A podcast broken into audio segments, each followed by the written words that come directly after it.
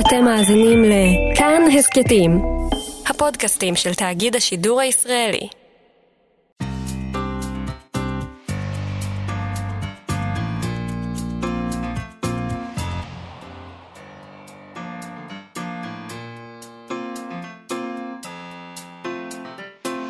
מה שכרוך עם יובל אביבי ומה יעשה לה.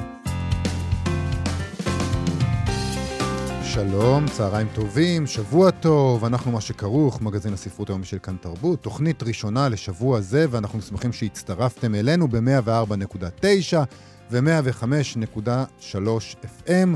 אה, כמובן שאתם יכולים לעשות את זה גם באתר או באפליקציה של כאן, ונגיד שלום גם ל... אבי שמאי ושלומי יצחק שאיתנו על ההפקה והביצוע הטכני, וגם את, מה יעשה לה? שלום. שלום, שלום יובל, בוקר טוב, שבוע טוב. שבוע טוב. תשמע, אנחנו נדבר היום עם המוציא לאור של הוצאת תשע נשמות, אוריאל כהן, שאחרי הרבה מאוד שנים כעורך אה, ומוציא לאור, אה, הספר ה-68 של תשע נשמות, ההוצאה אה, שהוא עורך, אה, הוא הספר שלו, ספר שהוא כתב, הספר נקרא לעשות מקום. שהוא מתאר אותו כתרגיל בהתבוננות של גבר שחווה פרידה מכאיבה, אה, חווה פרידה מכאיבה, הוא מנסה לארגן מחדש את העולם עם הכלים המוכרים לו. הספר הקודם שיצא בתשע נשמות, המידות הקטנות של נטליה גינצבורג, גם הוא תרגיל בהתבוננות בעצם, אפשר לומר. אה, אחר מאוד מזה של אוריאל כהן, אנחנו נדבר איתו על שני הספרים האלה.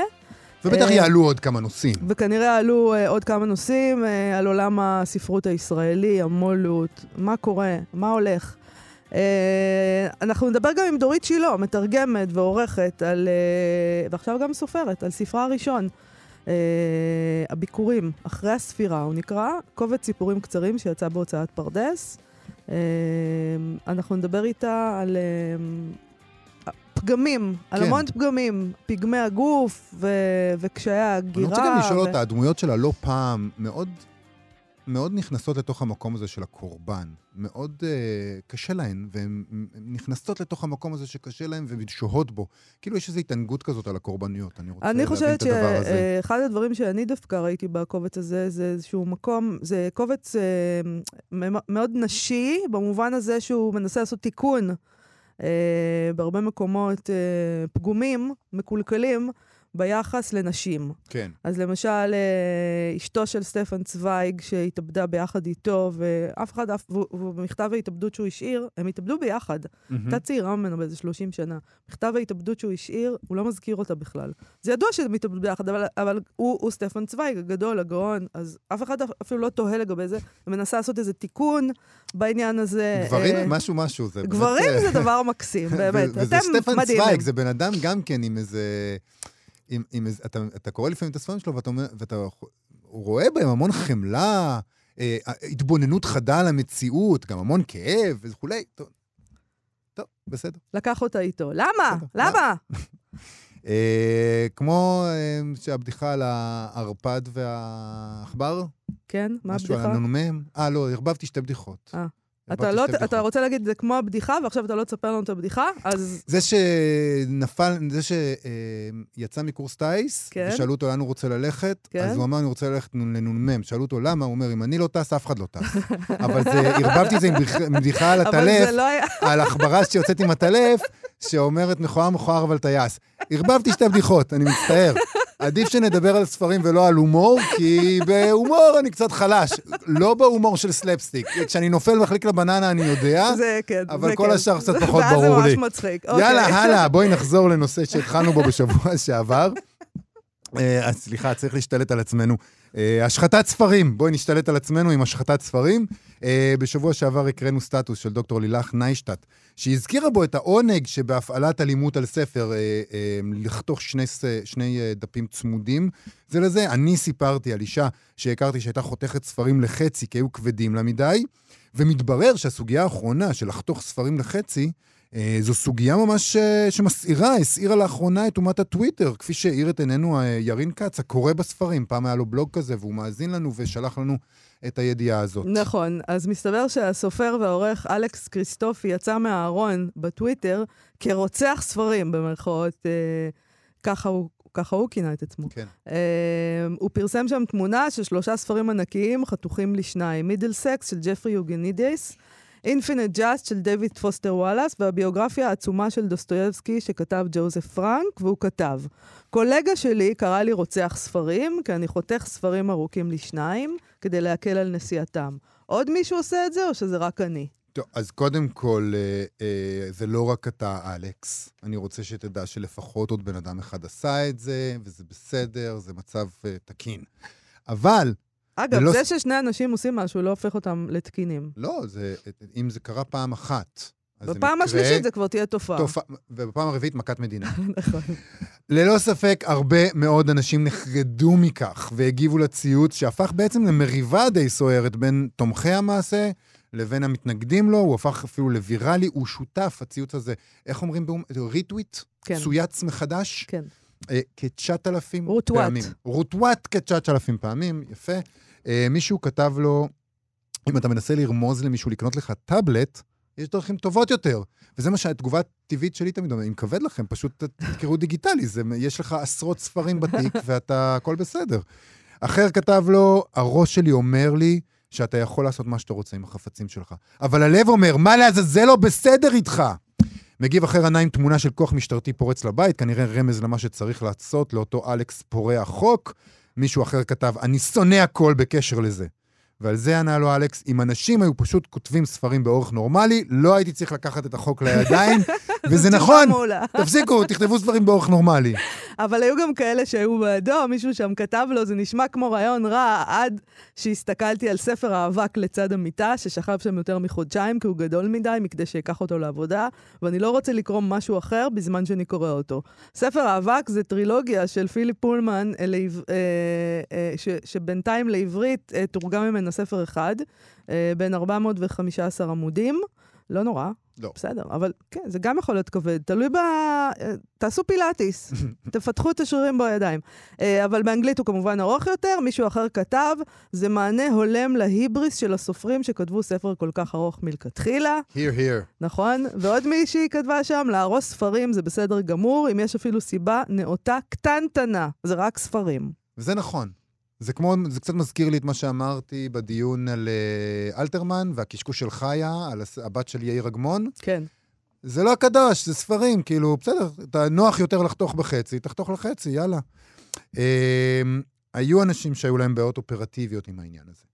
אה, מישהי שאלה אותו, למשל, מה עשית עם כל הערות השוליים בסוף של אינפיננט ג'סט? כי כידוע, דיוויד פוסטר וואלאס כותב עם המון המון הערות שוליים במהלך הטקסט, והוא מחייב את הקורא כל הזמן, הוא שונא את הקורא שלו בגדול.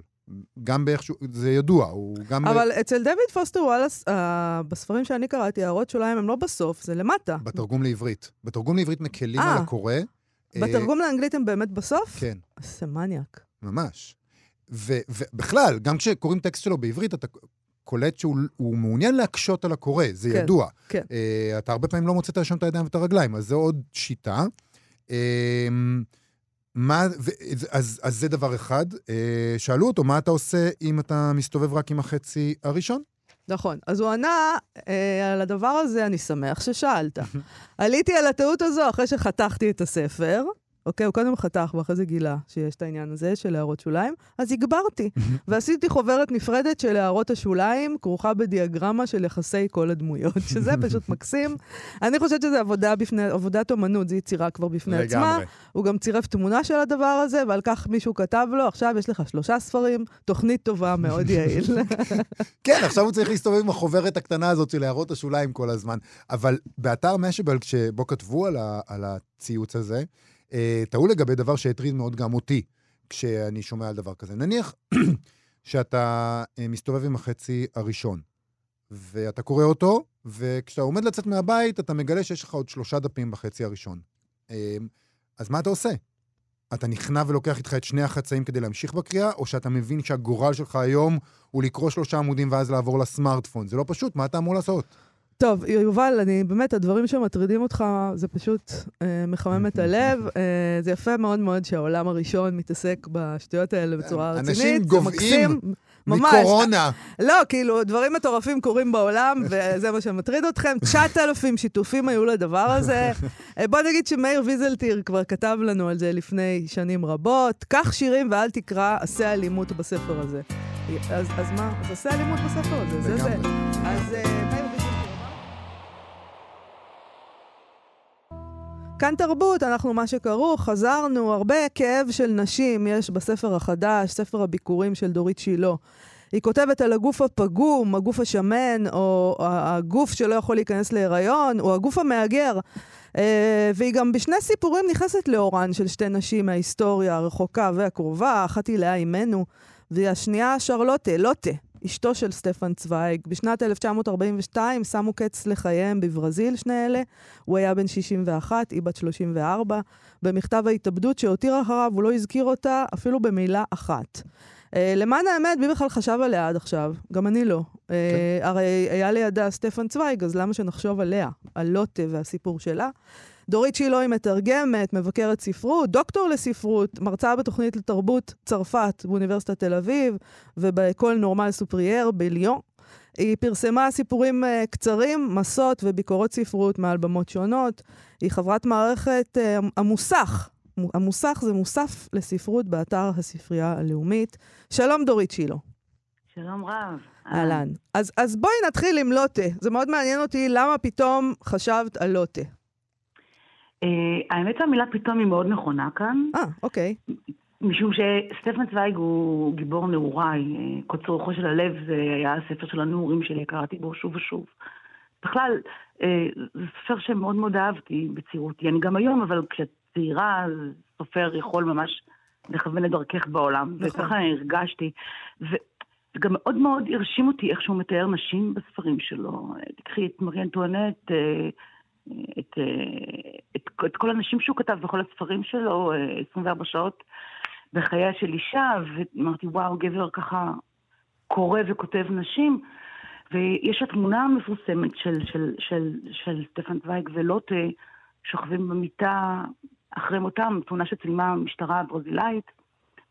ו, ופתאום, פתאום אני קוראת את מכתב ההתאבדות במקרה, ואני רואה שזה מכתב ההתאבדות שלו, שבה הוא מדבר על העולם שנעלם, ושאין לו כבר כוחות, הוא בן שאחרי עבר כבר על גיל 60, ואין לו כוחות להמשיך, ושאחריו יבואו אחרים וישקמו את העולם שלו, של התרבות הגרמנית המפוארת. מחדש, ו- ו- ואני מת, והיא מתה איתו, למה? ואף פעם לא חשבנו עליה בעצם, בוא נודה כן, בזה. אנחנו והיא כנש... בתמונה, נכון. כן, היא בתמונה שמה, היא, היא נמצאת שם, היא, היא, היא שתתה את הרעל יחד איתו, והיא, והיא 34. וכאילו, וזהו, זה פשוט אימם אותי. זה, זה, באותו רגע שהבנתי את התמונה שאני רואה מול עיניי, זה קצת אימם אותי, שהיא בעצם לא קיימת. ולמה בעצם את חושבת שאת, זאת אומרת, הרגע הזה שבו נזכרת בלוטה, כלומר, מה קרה לנו? אני אומרת לנו, כי אני חושבת שזה משהו שקורה לבנות הדור שלנו, שלי ושלך, נכון, שהם פתאום, נכון. משהו נכון. קרה להם. זה לא היה לנו שם תמיד. לא, זה לא היה משהו תמיד, ואני לא מתביישת להגיד את זה, זה מין התפכחות כזאת איטית להבין את המקום שלי בעולם. ואם יורשה לי לחבר את זה למשהו שיובל אמר, כי אני הקשבתי, כן. בקשר ל... לקורבניות, כי זו הייתה לקורבניות. כי זו הייתה השאלה אני- הבאה שלי. זהו, אה, אז, אז אני, אני יכולה לקשור את זה, כי זה מאוד קשור לשאלה של מאיה. אמ, לא כל בן אדם סובל הוא קורבן. ואפשר לסבול ולא לדעת איך לצאת מזה, כי אין לנו את הכלים, ולא להיות קורבן. אני לא חושבת שאני קורבן של המערכת שגידלה אותי, כי עיניי היו עצומות כל חיי למעמדי כאישה בעולם הזה. אני לא חושבת שאני קורבן. אני חושבת שלא היו לי כלים. קצת מזכיר לי, זה לדבר על נשים שמנות שלא מצליחות לרזות. מה הבעיה? תעשי דיאטה. זה מהמם. דברים שלא עובדים כשאתה מכור לאוכל, או כשאתה מכור לאלכוהול, או לסמים, או סובל מכל התמכרות אחרת. כן, פשוט תפסיק. מה הבעיה? פשוט תפסיק, כוח רצון. אני לא מאמינה בכוח רצון. אני לא מאמינה בשום כוח. רגע, אני רוצה לשאול אותך, את חושבת שהסיבה שאני קורא את הדמויות הנשיות שלך, שיש הרבה מהן, נקרא להן, שנמצאות באיזה עמדה שההסתכלות הממוצעת הייתה מגדירה אותן באיזה עמדת נחיתות, עמדה של חולשה, עמדה של אי שביעות רצון מעצמן, מהגוף שלהן, העובדה שאני קורא את זה ואומר, אה, אלה... נשים, אלה דמויות ששבעות רצון בעמדה הקורבנית. את חושבת שזה נובע מהעובדה שאני קורא גבר? תראה, יובל, אני לא מכירה אותך. אני חושבת שזה נובע מהעובדה שאתה יובל. אה. לא חושבת שזה מהעובדה שאתה גבר. אולי אם אוקיי. נכיר יותר אני אוכל לענות לך על זה. לא, אני לא חושבת שזה בגלל שאתה גבר. אני חושבת שזה בגלל מי שאתה עם המקום שממנו אתה מגיע. אבל אני, אני יכולה לא להסכים איתך כי מה שמשותף לכל הסיפורים שלי, זה שהם מתרחשים ב- בשתי דקות. זה סיפורים סך הכל מאוד... מאוד קצרים. יש, יש הרבה פלשבקים, אבל הם בשתי דקות. כן. ואני חושבת שאני מתארת מצב נתון, שאולי הם יצאו ממנו, אולי הם לא יצאו ממנו, אה, אולי ייקח להם עשור, אולי ייקח להם חצי שנה, אבל באותה נקודת זמן קשה להם. ו... ודווקא הגיבור שאיתו אני הכי מזדהה הוא לא אישה, הוא גיבור של זקן בן 91, מהמם. שמביט על העיר מחלונו. על פריז. אה, בפריז. כן. אה, והוא לא אישה קורבנית, ובעיניי הוא, הוא הכי נכון לי. אז אני, אני לא חושבת שיש כאן... אני חושב שזו. הבחנה נורא יפה. קושי. אה, קושי, וקורבניות זה לא אותו דבר. אני חושב שזו הבחנה יפה, אבל בהקשר של העלילה.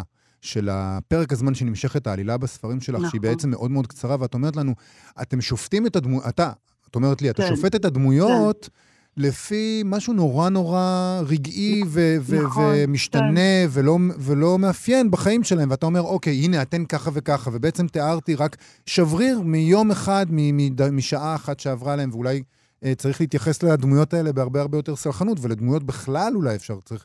אני אה, מסכימה איתך מאוד, אני בהחלט מרגישה את זה. גם אה, אה, אישה שמנסה להיכנס להיריון ולא מצליחה, אז התסכול הזה שלה שאני מתארת ב, בסיפור שלי, אני, יכול להיות שהוא אחרי חצי שנה כבר לא יהיה, כי אולי תיכנס להיריון, אולי תוותר על הרעיון, אולי תאמץ ילדה, אני לא יודעת. כן. אבל באותו רגע מאוד מאוד קשה לה. ואנחנו רגילים לחיות בעולם זה שאין מקום לקשיים. לקשיים. אנחנו חיים בתרבות שאתה יודע, בפייסבוק כולם יפים. ראית פעם מישהו מכוער בפייסבוק? אני לא. אז, אז זה נראה לי... חכי, עוד לא חשוב. נכנס לאינסטגרם. שם זה אני פשוט משהו... אה, זה משהו לא באינסטגרם. נורמלי. זהו, בפייסבוק עוד יש עוד קצת אנשים בפייסבוק, שהם... עוד פה ושם אנשים באינסטגרם יכולים להגיד משהו. באינסטגרם משהו. זה חלום ליל קיץ, כולם. באינסטגרם כולם מצלמים אוכל, זה נראה לך בשבילי. איך יכול להיות שכולם מצלמים אוכל, והם כולם רזים? רזים ויפים ושריריים? איך זה יכול להיות? נכון. אני רוצה. לשאול אותך, דורית, את הזכרת כן. את האנרי, שהוא איש בן כן. 90 ומשהו שמסתכל מהחלון בפריז. כן. ובספר הזה יש בהרבה מן הסיפורים אה, את כאב שתי המולדות, כמו שלאה גולדברג אה, כן, קראה לזה. או- את- או כאב האין מולדת, כמו שאני קוראת לזה. או, אין מולדת. אז, בואי נדבר על הדבר הזה. את חיית 15 שנים בפריז, נכון. ושנים מאוד חשובות אה, בחייו של כן. אדם, שנות ה-20 עד ה-40, משהו כזה. כן, כן, כן. נכון? וחזרת. אה, מהמם. את אדם שנולד בישראל, שפת האם שלך אה, הייתה פעם אה, עברית, ואיכשהו, כן. כאילו, החלפת שפת אם ועכשיו חזרת. ת- ת- תספרי את המהלך הזה.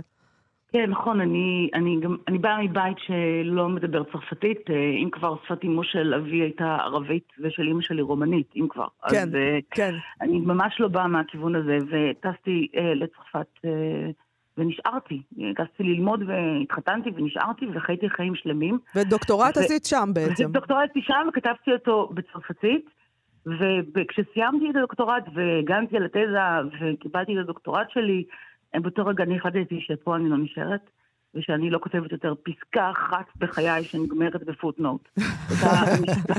אני נשבעתי לעצמי, ואכן, חוץ מהתרגומים שלי, בחיבוק גדול היה לי כמה footnote. חוץ מזה, אני באמת, אני עומדת בוא, בשבועה הזאת. אה, זה יפה, ו- אבל אם כי כלכלית זאת לא ההחלטה הנכונה, בואי נגיד. לא, כלכלית זה היה מזעזע, אני גם התגרשתי, הגעתי, חזרתי לארץ בגיל 41 בחוסר כול. מזל ש... בחוסר כול, שאף אחד גם לא רצה להעסיק אותי, זה דבר ש... זאת הייתה שנה אה, גם כיפית וגם מאוד מאוד שנה. אני כאילו חזרתי להיות בת 20 בגיל 40 בתל אביב. כן. ו- עכשיו, העניין הוא זה ש... ואני גם... לכן היה לי חשוב לשים את היחידה בסוף הספר שנקראת אחרי הספירה, רשימות של מהגרת חוזרת, בעצם לנסות להבהיר את הנקודה שאתה, יש לך חור של 15 שנה, ש, שאתה לא יכול למלא אותו בכלום, וכל מה שקורה עכשיו, מגיל 40, הוא בעצם חדש, ואני כאילו קיבלתי לחיי אה, אנשים חדשים ומקומות חדשים מוכנים, כמו שאתה מזמין, אה, אה, מזמין מטייק אווי, ואז אתה לא יודע מאיפה זה בא, זה נורא יפה, זה ארוז יפה, זה מריח טוב, ואתה לא יודע מאין זה מגיע. ואני, זה, זה מין חור כזה שלא הייתי בחתונות של החברים שלי, ולא ראיתי את הילדים שלהם גדלים, ולא הייתי שותפה לשום דבר שקרה להם בחיים הבוגרים בעצם. כן. והם היום האנשים שהכי קרובים לי, וזה מין איזשהו דיסוננס מאוד מאוד קשה. אז אני לא מרגישה לגמרי שייכת לפה, ואני, הבית שלי עכשיו רחוק, כי הבית שלי תמיד יהיה שם. ואתה נמצא באוויר. אז הבית שלך, באוויר. הבית שלך מבחינתך תמיד יהיה שם בעצם. כן, תמיד הוא יהיה שם לעולם. אני לא מעניין. חושבת שזה יוכל להשתנות. ומה עם השפה? כי את כותבת אה, בעברית, אז מה עם זהו, הצרפתית? יש סיפורים, האמת, חלק מה... הסיפורים האלה נכתבו על פני כמעט עשור, ששניים, שלושה מהם בכלל נכתבו בצרפתית, כי זו השפה שידעתי לכתוב, ואחר כך תרגמתי אותם ואיבדתי אותם מחדש אה, לעברית, עד שזה עבר את העריכה הסופית של אה, לי ממן בהוצאת פרדס. אה, בסדרה הנפלאה הזאת, היא פואנטה, אתם מכירים עוד הוצאה שבסדרה של סיפורים קצרים? זה נראה לי לא, נכון. מאוד מאוד מאוד נדיר בשוק. סדרת וזה- הסיפור הקצר, פואנטה, אה, פרדס, צריך להגיד את כן, זה לא, בהחלט. זה- כן. הם, הם פנו אליי ו- וביקשו אה, לעשות, אה, שאני אשתתף בסדרה הזאת. אני הייתי בשוק שיש דבר שיש כזה דבר, קיים, כן. כי בשום הוצאה לא רוצים אותי סיפורים קצרים, אז זה בכלל... אה, אני רוצה לסיום לשאול אותך, עד עכשיו לפחות, מבחינה פומבית, בוא נגיד, את היית מאחורי הקלעים, תרגמת, ערכת, פתאום את על הבמה, זה ספר שלך שאת הוצאת, כן. איך זה... מה, מה נשמע? איך את מרגישה? אז, אז אני, אני, אני נעה בין אה, הדחקה לבין התרגשות. אני מאוד מתרגשת לדבר איתכם, אני מדברת הרבה ברדיו ומופיעה בטלוויזיה, אבל אני מדברת על ספרות צרפתית בדרך כלל. כן. אני מאוד מתרגשת לדבר איתכם, באמת, ואני שמחה מאוד שאתם מארחים אותי. אני לא יודעת מה אני מרגישה, אני צריכה לקבל תגובות על הספר, ואני בודקת אותן בזהירות. ו... יש פחד אני- מביקורת וכל הדבר הזה שעובר על סופרים בדרך כלל? לא, אני, לא, אני לא מפחדת מביקורת, משום שאני תמיד הייתי בן אדם ש... ששמח בביקורת. אוקיי. בתור אחת שכותבת ביקורות, אני שמחה לשמוע, ואני יכולה להגיד שיש לי חברים מעולם הספרות שקראו סיפורים שלי ואמרו לי, יופי, טוב מאוד, תזרקי עכשיו לפח. זה משהו ש... כן, כן, תזרקי לפח, או, או הערה אחרת שקיבלתי, אני לא רוצה להגיד מי, אבל זה, לא אל תזרקי לפח, אבל זה נשמע כאילו יצאת מסדנת כתיבה מאוד בינונית, אז...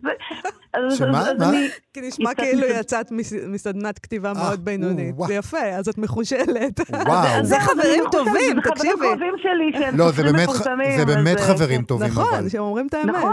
אם מישהו מסוגל להגיד דבר כזה, כל הכבוד לו. עכשיו אני, נכון, עכשיו אני, אני אומר לכם עוד משהו. נאמר, אני- לא כל אחד צריך לאהוב לא אותי ולא את הספר שלי. זה הספר שלי, זה מה שהוצאתי עכשיו לעולם.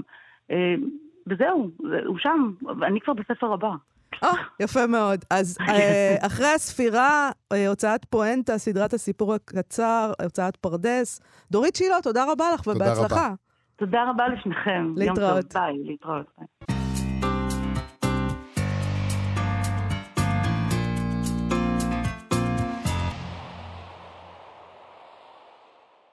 כאן תרבות, אנחנו מה שכרוך. אה, אנחנו מנסים להשיג את אה, אוריאל קון, אה, מול הוצאת תשע נשמות, אבל בינתיים עוד לא הצלחנו, אז אנחנו נעבור לסטטוס ספרותי של דוקטור עופרי אילני, שיש לו עצה, איך לכתוב היטב. עצה היסטורית, וכך הוא כותב. יש אנקדוטה יפה שאריך אורבך היה תקוע באיסטנבול בזמן מלחמת העולם השנייה, בלי גישה לספרייה הנרחבת שלו. בזכות זה, הוא כתב יותר מהזיכרון, והתוצאה הייתה ספר יותר מקורי ממה שהוא היה כותב אם הייתה לו ספרייה. ועוד אנקדוטה עוד יותר מדהימה היא לגבי ניטשה. ביסודו הוא היה פילולוג, וביצירות הראשונות שלו הוא נענה לציווי הפילולוגי לחפש סימוכין לכל דבר. בפאזה האחרונה של הכתיבה שלו, הראייה שלו הידרדרה והוא כמעט לא היה יכול לקרוא. אבל אלה היו השנים הפוריות ביותר שלו, שבהן הוא כתב את זרטוסטרה, את המדע העליז, אנושי אנושי מדי, מעבר לטוב ולרוע, לגניאולוגיה של המוסר.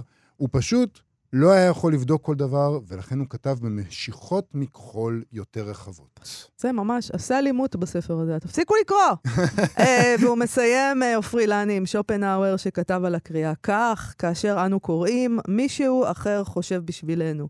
אנחנו בסך הכל חוזרים על התהליך המנטלי שלו. בהתאם לכך, הקריאה משחררת אותנו במידה רבה ממלאכת המחשבה.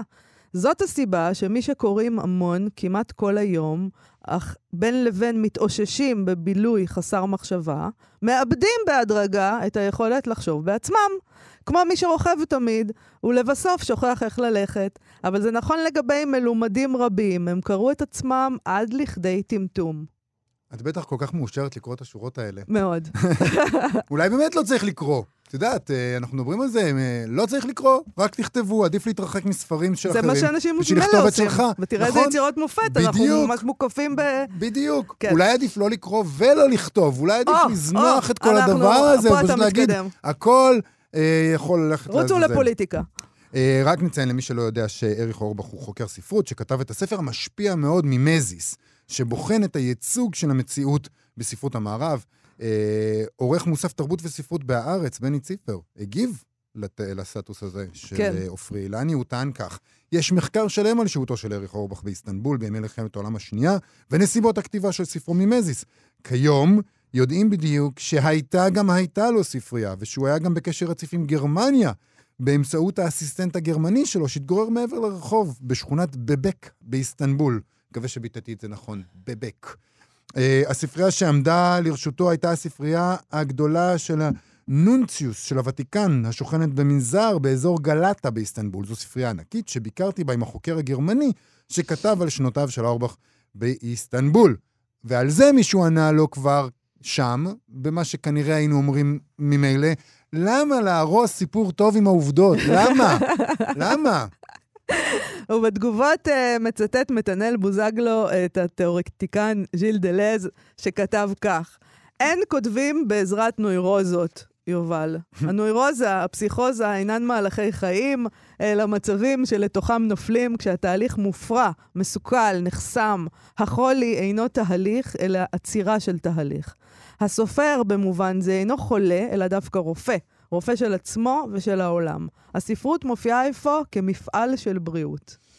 כל כך הרבה מטילים על כתפיה של הספרות. מסכנה זאת, באמת, מה, מפעל של בריאות, כאילו... כן, קצת אומללה, אבל uh, זה מאוד יפה שמלהגים את כל הליהוגים האלה, פשוט כי הם, זה, הם כתובים יפה. נכון, אבל אני רוצה לא, להגיד לך בוא משהו. לא נסיק מ- מכל הדבר הזה. כל האנשים האלה קראו הרבה מאוד. נכון. גם שופנהאואר, וגם ניטשה, וגם אה, אורבך, וגם וגם. דלז, וגם עופרי אילני, כן, וגם בני ציפר, וגם אנחנו. נכון, נכון. כולנו קוראים הרבה מאוד, אז לדבר על אה, ה- הקריאה כמשתקת, אה, אה, באמת, אה, אני מבין את זה, אבל זה לא לגמרי נכון. חייבים לקרוא הרבה כדי לכתוב.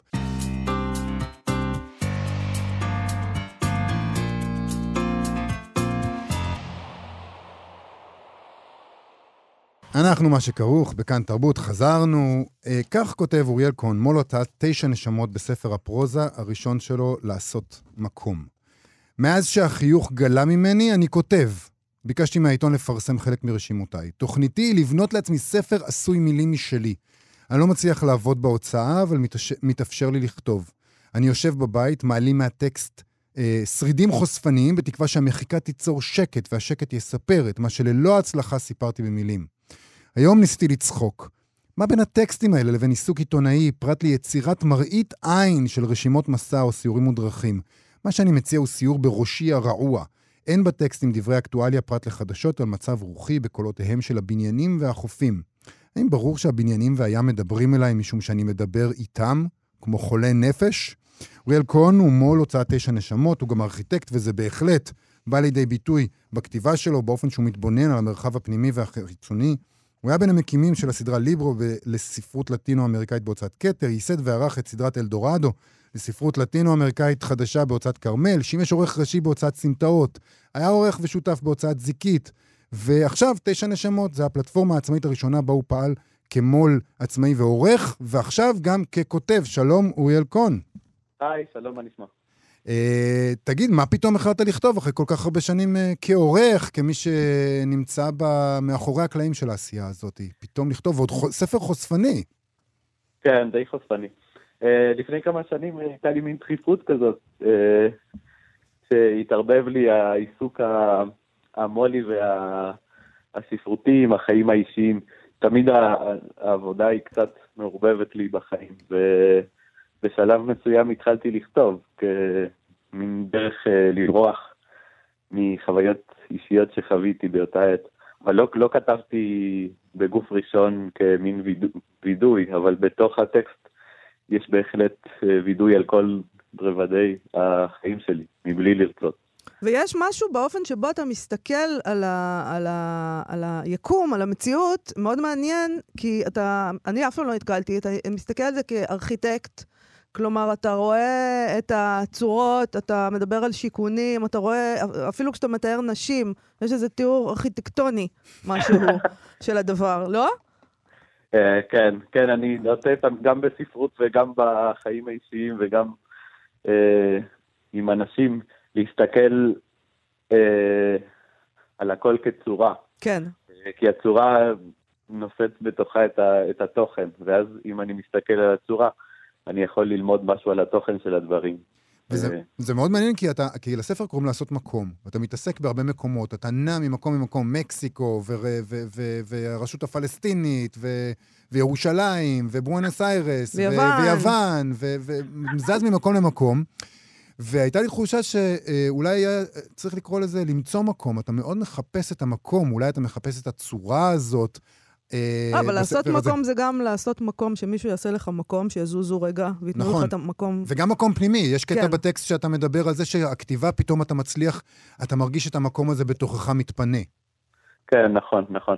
יש, אני חושב שיש בתוך המהגר, אני מהגר, כן. אה, השפה העברית היא לא שפת האם שלי. אה, שיש מין סדק, יש מין משהו, מין קרע, שהוא בלתי נמנע, אה, והוא דווקא המקום הזה שבו אנחנו מוצאים אה, נחמה, מנוחה, ואני נמשך למקומות האלה. גם בתוך התנועה אני אה, חיפשתי ואני מחפש את זה, ו... וזה נכון, גם שיעשו לי מקום בחברה החדשה. אה, לעשות לעצמי מקום, וגם למצוא מקום שאני אוכל אה, מין כמיהה אה, בחזרה אל הבית. כי הבית ברגע שעוזבים אה, מדינה, הוא הופך להיות רעיון יותר ממקום. ו... זה הופך להיות אבל מתישהו, כי אתה כבר הרבה שנים בארץ, האם יש רגע שבו זה כבר נהיה בית, או שזה אף פעם לא יכול להיות הדבר הזה? אה, אני חושב שאי אפשר, לא. אי אפשר. בגלל השפה? מה? בגלל השפה? כן, השפה, הלך כדי- הקרע הזה הוא, הוא מין, אה, אה, מין חוויה מגיל קטן, מגיל שנתיים, ברגע שגדלים בחינוך דו-לשוני, עברית, ספרדית, מהמם. אה, אז לומדים אותו.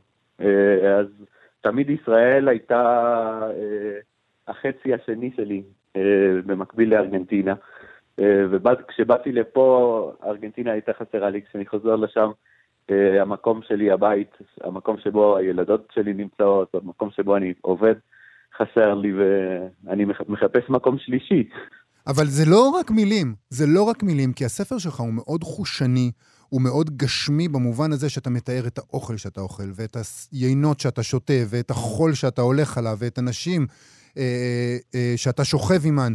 הכל מאוד מאוד גשמי. או ששוכבות אחת עם השנייה. או ששוכבות תלוי, אחת עם השנייה, יובל. גם יש שם, נכון? יש הכל, הכל מהכל, אבל אה, אה, זה, זה לא רק, זה העניין הזה ש, ש, שזה לא איזה משהו רוחני של המילים האמורפיות האלה, שהשפה הרוחנית, זה משהו מאוד מאוד גשמי. גם, אתה גם מתאר- ארכיטקטורה בסוף, גם זה ארכיטקטורה, גם גשמי בסוף. גם הבית של אה, סבתך, שאתה מגיע אליו ואתה מחטט בדברים כדי למצוא עדויות, תמונות, דברים מוחלטים, לא, לא, לא רוח. כן, נכון. זו נטייה, נטייה כזו לחפש, אה, לראות בכל דבר מין מפה. הגוף היא מפה, הוא מפה. ה- העיר היא מפה. הנפש היא מפה. אז אה, יש, מנסים עם הכלים שיש לנו לפענח את, את החיים הפרטיים וגם את הסביבה, אה, באמצעות אה, שתייה, באמצעות אכילה, באמצעות הליכה, באמצעות שוטטות ותנועה.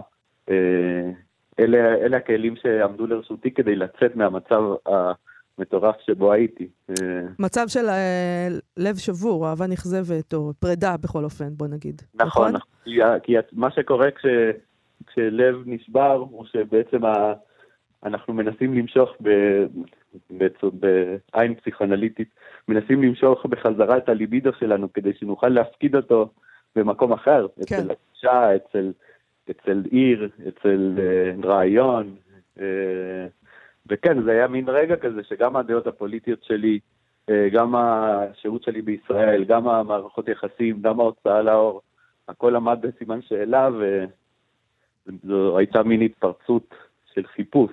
ובתוך ה- ה- המקום הזה של הסימן שאלה, אה, הכתיבה, היא נתנה איזה, את המענה בסופו של דבר? הכתיבה והמקום כן. השלישי. כן, כן, כן. וזה בדיוק ככה, זה המקום השלישי, המצב הלימינלי, השטח האפור. הכתיבה, המקום הזה נמצא בתוך אה, המרווחים האלה שבתוך השפה, כן, ובאופן מפתיע, כי אני אף פעם לא האמנתי בעצמי ככותב, אני תמיד אמרתי ש, שיש מספיק כותבים שמו"ל יתחיל לכתוב ואין צורך בעוד כן. מו"ל כותב. אז, אה, אבל אני חושב שיש משהו בשפה, ב- בניסוח של הדברים, בצורה גשמית, ב- אפילו סקס, אפילו אה, מגע. אה, זה, זה מין תרגיל, כי אלה סיפורים, אבל הם גם תרגילים באיך אני יכול לתפוס את הסביבה שלי ואת המרחב שלי. כן, אז השפה היא לחלוטין, כשהכול הולך לאיבוד, השפה עוד נשארת. אני רוצה לשאול אותך, אוריאל, הפרק האחרון, כמו שאני מבינה, בספר הזה, החלק האחרון, האיש של מריאל, אה, כן. הוא, הוא נכתב בספרדית, בניגוד לשאר שנכתב בעברית, אני רואה שהוא תורגם. נכון, החלק האחרון הוא למעשה הספר, החלק הראשון של הספר. אני נסעתי, אה, נסעתי לכרתים, וכדי לנסות לעבור את התקופה ההיא ה- הנוראית ביותר בפרידה, אז התחלתי לש- לשלוח מכתבים מדי יום לסופר, דווקא סופר של ההוצאה, כן, פבלו צ'צ'יאן. כן. אה, כמובן כתבתי לו בספרדית, ובמקום אה, להסתכל על הוואטסאפ של האקסיט שלי, או אני לא... או אם יש לה כוכבים, אם יש לה וי כחול או לא, מה קורה? מתי היא נראתה לאחרונה? אבל אתה מודה נכון. בטקסט הזה שאתה משקר, שאתה בודה, שאתה, שאתה מתחזה. נכון, כן, כן, כן. אז ואז אתה קורא את- את הפרק, אני עושה ספוילר קצת, אבל אתה פתאום זה מעמיד בסימן שאלה את כל הספר הזה. אוטוביוגרפי, וידואי, או שאולי אה, בדיה מוחלטת. נכון, נכון, נכון. זה המצב. הכ- הכל וידוי, הכל שקר, ו... זה כן, ביחד. שלחתי את המכתבים האלה לחבר שלי, אה, הסופר, והיה לו אסור לענות לי, רק אה, אה, לומר לי שהוא קיבל את, ה- את המכתבים, וככה עשיתי. והוא לא ענה? הוא הצליח לא לענות? הוא לא, הוא לא ענה. הוא ענה וואו, בסוף. זה חבר. אני הייתי. עונה. הייתי אומר לו, קודם כל הייתי עונה איך אתה מצפה ממני לא לענות. אני רוצה לשאול אותך, אנחנו צריכים לסיים, אה, אבל אני חייב לשאול אותך עוד שאלה אחת. רצינו לדבר גם על נתניה גינצבורג, אבל זמננו לא מאפשר לנו, אבל אני חייב לשאול אותך שאלה אחרונה לסיום. אתה היית הרבה שנים מאוד לוחמני, גם ברשתות החברתיות, גם בהתנהלות שלך כמו"ל. ניהלת מערכה נגד הממסד הספרותי, כתבת שמבקרים מתעלמים ממך, שהממסד מנסה לחסל אותך ואת ההוצאה שלך. התחושה שלי היא שקצת נרגעת לאחרונה. זה קשור אולי כן. לכתיבה שלך, זה קשור אולי לזה בגלל שהוצאת- הלב השבור. אולי הלב אני- השבור, הוא- הלב כבר לא שבור? או? שאולי, או שאולי חס וחלילה קיבלו אותך. הוא הצליח, וזה, הכל נהר- כל המהפכה נהרסה. אני... יכול נכון. להיות? אה, לדרום אמריקאים תמיד יש את, ה, את הנטייה הזאת, אה, אנטי, אנטי אימפריאליסטית, כן. אנטי ממסד, שזה גם אה, מין חוסר בגרות כזאת. אני לא יודע אם, אם אני התבגרתי, אבל בהחלט הזדקנתי. יפה, הגדרה טובה. אוריאל כהן, אנחנו אוהבים את הפאזה החדשה והרכה שלך. לעשות מקום יצא עכשיו בהוצאת... אני לא, אני אה, רוצה אה, להתקומם, אני את לא... לא אוהבת? את מעדיפה לא, לוחמני? לא, אני לא חושבת שהיא רכה, אל תעליב. אני. חושבת שהספר הזה, יש בו הרבה בעיטות זה נכון. לכל מיני זה כיוונים. ספר מאוד מעניין. אה, לא נגענו כמובן בכל מה ש... הפכת אותו לאיזה מין קשיש זקן כזה, חס רך. וחלילה. חס וחלילה. אוריאל כהן, תודה רבה לך לעשות מקום. הוצאת תשע נשמות. להתראות. להתראות. ביי ביי.